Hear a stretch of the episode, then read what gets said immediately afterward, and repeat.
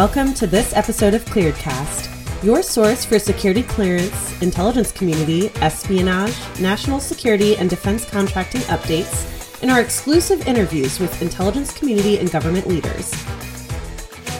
Hi, this is Lindy Kaiser with clearance jobs dot com, and welcome. Today we're talking with Scott Edwards. Scott is a the president and chief psychologist at Claremont Psyche. He's a licensed board-certified doctoral level psychologist with thirty years of experience. He now uses and applies that expertise to help folks in the national security community with a variety of questions. So thank you so much, Doctor Edwards, for being with us on the program today. Yeah, my pleasure. Thanks, Lindy.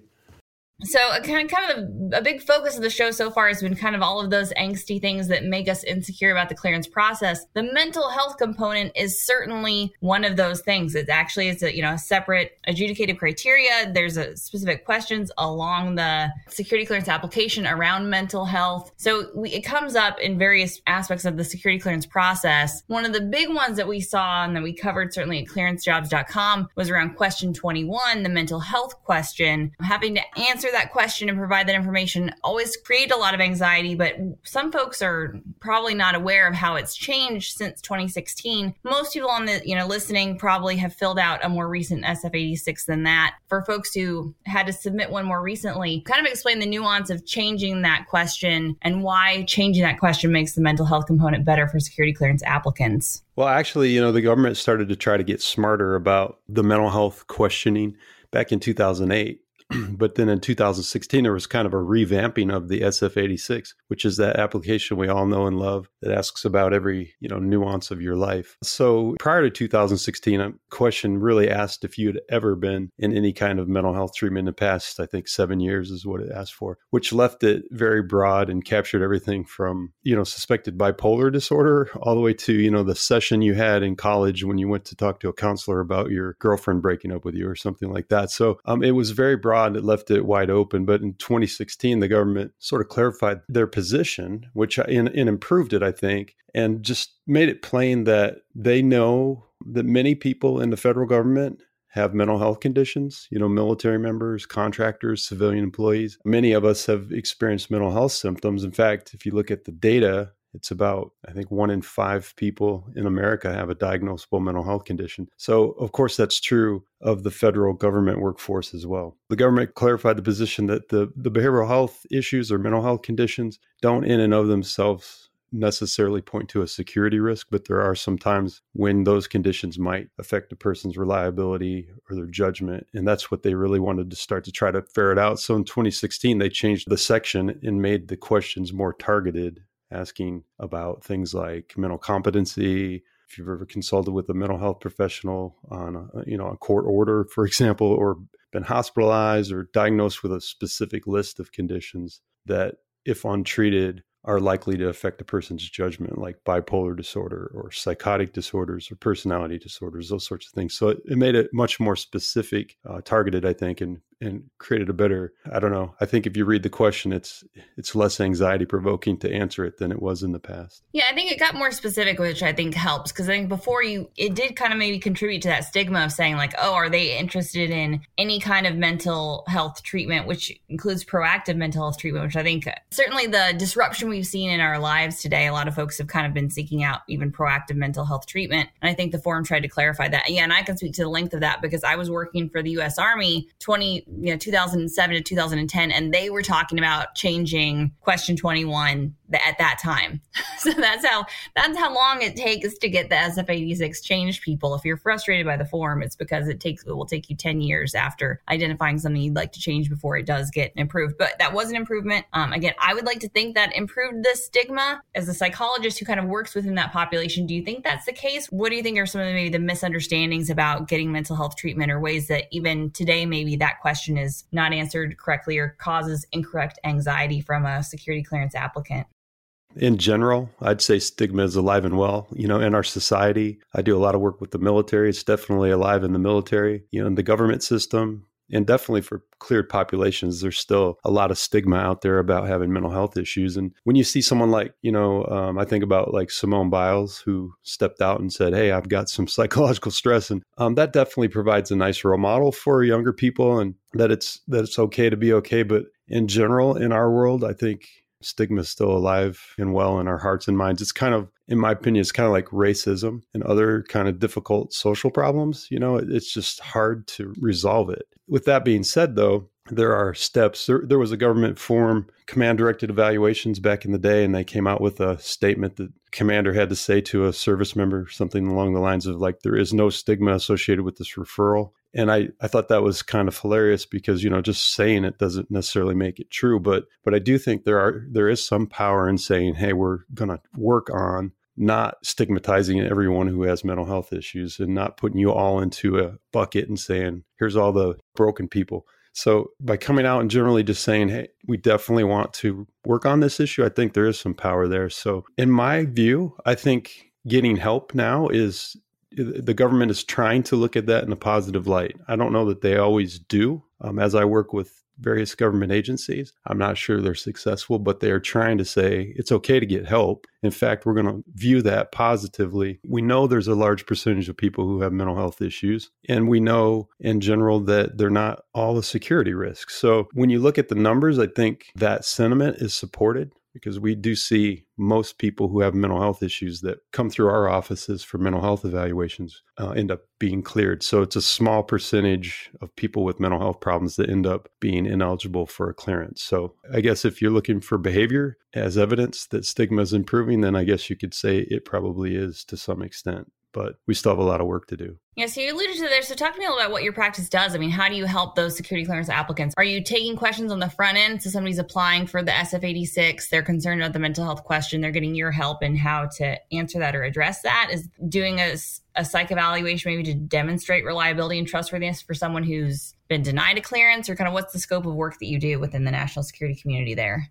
We actually work both sides of the fence. So we work with the government. So we've, we've worked with probably thirty to forty government agencies providing evaluations at their request. So if there's an employee that needs a, an assessment to clarify their situation, then we'll take referrals from the agencies themselves. We work with security clearance denial attorneys. That's a lot to say, but attorneys focused on um, helping people with appeals. We work with several really great attorneys out there to provide their clients with mental health evaluations. And then we also take referrals from just individuals who are trying to improve their situation, or, you know, they want to clarify the situation, or they've been asked to get an evaluation on the front end. So everything from pre-employment situations where there's been some sort of mental health, you know, hiccup in their life and their security clearance eligibility is being questioned before they can be hired, to people who have been denied and who are trying to do some mitigating work. So I have several clients who I do, I call it life coaching, because they're really not in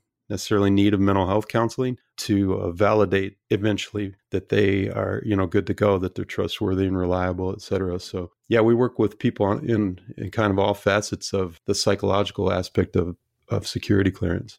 Awesome. It sounds like it. I'm sure it's very helpful. And I think that's a big thing. I mean, we talk all, all the time about clearance jobs. Sometimes it's just having the right information, the right advisors. It's not necessarily an issue of, you know, you know, a person not being able to obtain a, a clearance if they have the right information and they're being proactive about it. Same thing with mental health. Like, you know, we shouldn't be afraid to seek proactive treatment. Um, generally, the reliability and trustworthiness issue comes from the person who's not willing, perhaps, to take that step. So you've previously written an article for Clearance Jobs about that line between honesty and oversharing. And we see that across, again, all of the adjudicative criteria everywhere in the form, the amount of detail that's required in answering it. And you kind of have those guilt grabber personalities who tend to, maybe they're using the form to work out their mental health issues, or it's like it's a counseling form, which is not the purpose of the form. Kind of talk about that line between honesty, but then it does not help your background investigator to provide a lot of information that is erroneous to the form, and maybe how that comes up in mental health issues as well. Yeah, you know, going back to Section twenty-one on the S F eighty-six, if you if you just read the questions and answer those questions honestly, you'll be in pretty good shape. Um, if there are issues on the form that need to be addressed, then they'll they'll look at that and address it. But if you notice, it doesn't ask about things like A D H D or depression or anxiety. It asks about more, you know, serious conditions like personality disorders and schizophrenia. My stance, and this is not something that the government necessarily agrees with, and you know, I've caught some uh, flack from this. Actually, that article got me several comments from my government clients, and, and that's fine. It could just, you know, just be a point of uh, disagreement. But um, my stance is that, you know, when you're in a security clearance investigative process that you need to take an open uh, stance. So basically be forthright and truthful in answering the questions that are asked of you. The security clearance is a privilege. It's not a right. And so it's your responsibility to be truthful, to be, you know, forthright, to help them make a decision about whether you qualify. Kind of like a driver's license. You go take a driver's test, and if you pass, then you can have your driver's license. Um, so this is, in a sense, a test to see if you pass or you meet the adjudicative guidelines. And those are there for all of our protection, to protect our way of life. And I, I truly believe in that mission and that sentiment. However, um, the government doesn't need to or get to know every single thing about us, even in a security process. Um, you know, maybe for, you know, a, a good one, I, I think from my stance is the um, childhood sexual abuse.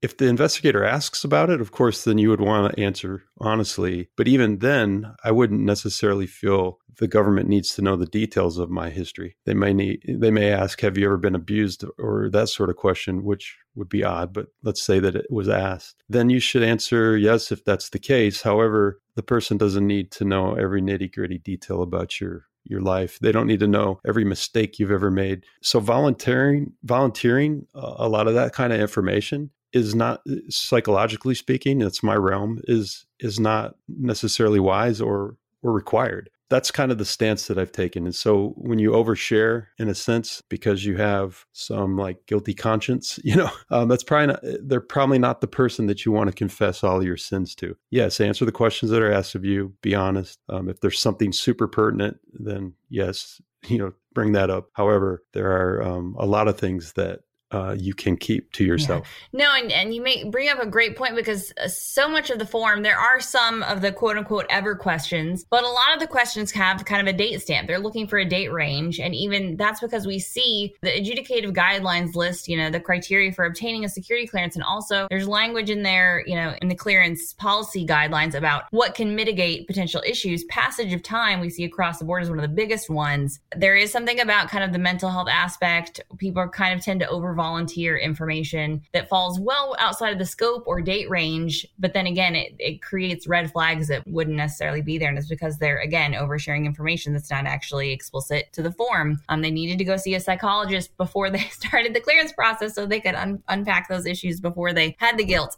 And it comes up a lot in the polygraph. I mean, the polygraph is always one of the most kind of stressful aspects of the process. Can you kind of speak to why somebody might tend to over-volunteer information in that stress of the polygraph that they haven't previously disclosed, probably didn't intend to disclose, and how shame and guilt really play into that too? The polygraph is, a, is you know, from a psychological standpoint, is fascinating. The whole entire kind of circumstance or, you know, occurrence of a polygraph and the condition of one. So we know psychologically that people often are um, predisposed to obedience.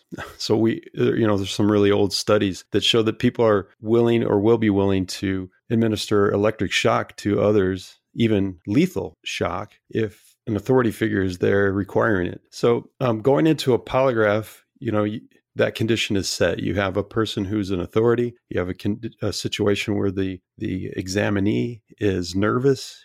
You know, there's a lot on the line, and you could say, well, you shouldn't be nervous if you have nothing to hide, but still it's an unusual circumstance. The polygraph examiner has been through thousands of those sorts of circumstances. So it's very relaxed and comfortable and experienced. And so it's, you know, a situation where the examinee goes in, in the, in the beginning, in a sort of one down situation. So nevertheless, oh, I guess the other thing I should say is that most psychologists agree that there's very little data supporting the notion that polygraphs can detect lies in any reliable way. It's a very go-to kind of tool in the, you know, intelligence community and with many law enforcement agencies, but it's definitely not without controversy. So that data is, is questionable. The, um, I think power in the polygraph comes from the skill of the examiner. So the examiner is a experienced interviewer who does uh, potentially get hypotheses from, you know, the change in the person's respiration rates or the uh, blood um, heart rate, blood pressure changes, skin conductivity changes, the, all those things that the polygraph measures. That person can can see that stuff and say, "Ha, there might be something here," and then go back and question more. And I think in the questioning is where information comes out the most. So I, I had a recent case where a person confessed to some sexual behaviors that were untoward and, you know, inappropriate, you know, I think even by the person's own judgment. But it was the first time that he had told anybody about any of it, including Uh, some sexual, you know, activity with a relative. So it was, you know, in that moment, the polygraph examiner asked the question, have you concealed any major crimes or, or something along those lines? And and he thought, well, maybe this was a crime because the, the relative was younger. And and so he lied, and they came back for a second investigation, and he um, he told the truth. And then it appeared like he wasn't forthright in the first investigation, et cetera, and, um, or in, uh, polygraph examination, I should say.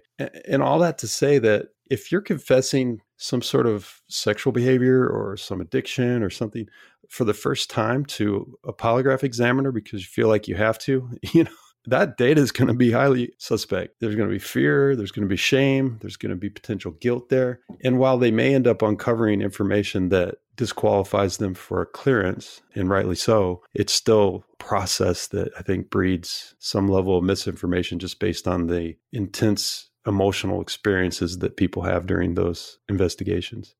Yeah. And it is, you know, that's where the sexual behavior adjudicated criteria actually comes into light. But we generally see clearances are denied only when there's a criminal conduct component to that in general, with some exceptions. But yeah, you get in the polygraph room and, and all of a sudden a lot of shame and guilt and anxiety turn into a an unhelpful cocktail for some security clearance applicants. And that's where it's good to, like, maybe, again, see a psychologist before the polygraph. I don't know. Maybe that's like a common takeaway. I mean, there's only a very small segment of the cleared population that has to go through the polygraph process. And unless you're Captain America, it might be worth, you know, unpacking with somebody ahead of time, just so you're kind of, you know, we say don't quote unquote prepare for the polygraph, but also don't don't go in completely ignorant. Maybe would be my advice too. No, I don't. I think that's a really great thought. W- what would be wrong with going and talking to somebody if you do have issues in your past? Well, I mean, if you have sexual abuse issues in your past, it would make a lot of sense whether you're going through a polygraph or not. Those are things that people overcome every day. And and those are also things that when people don't, you know, address it, they, it often kind of sits there in the background and messes your life up. So I talk about that with anxiety all the time. It's kind of like the, the American way, you know, and uh, I see people suffering from anxiety conditions and symptoms. And I think, wow, you know, we actually know how to help people with that kind of problem. And you could have a lot of relief if you went and talked with somebody about it. Um, so, you know, in general, of course, you know, I'm biased, you know, it's my profession and I believe in it. People that come to me and that are trying to mitigate some past issue and they don't really have any kind of problems. I mean, we do a lot of great work to, together. We do a lot of really fun activities like um, developing a sense of purpose in your life or, you know, uh, a life mission statement, you know, different things like that. And um, just helping people live more intentionally and, you know, make sense of some of their own experiences and things like that. So yeah, why would, why would you be afraid to do that? And especially if you were going to face something really foreboding like a polygraph. On that note, Doctor Edwards, thank you so much for joining us for this conversation. Mental health issues in the security clearance. Mental health issues should not prevent you from obtaining a security clearance or applying, but having the right information is key. So check out clearance psych dot com and for all of the information that they have there. Thank you, Doctor Edwards, for chatting with me today. Thank you, Lindy. I appreciate it. This is Katie Keller, editor at clearance jobs dot com. Thank you for listening to this episode of ClearedCast. For more information on career and recruiting advice, visit news dot clearance jobs dot com.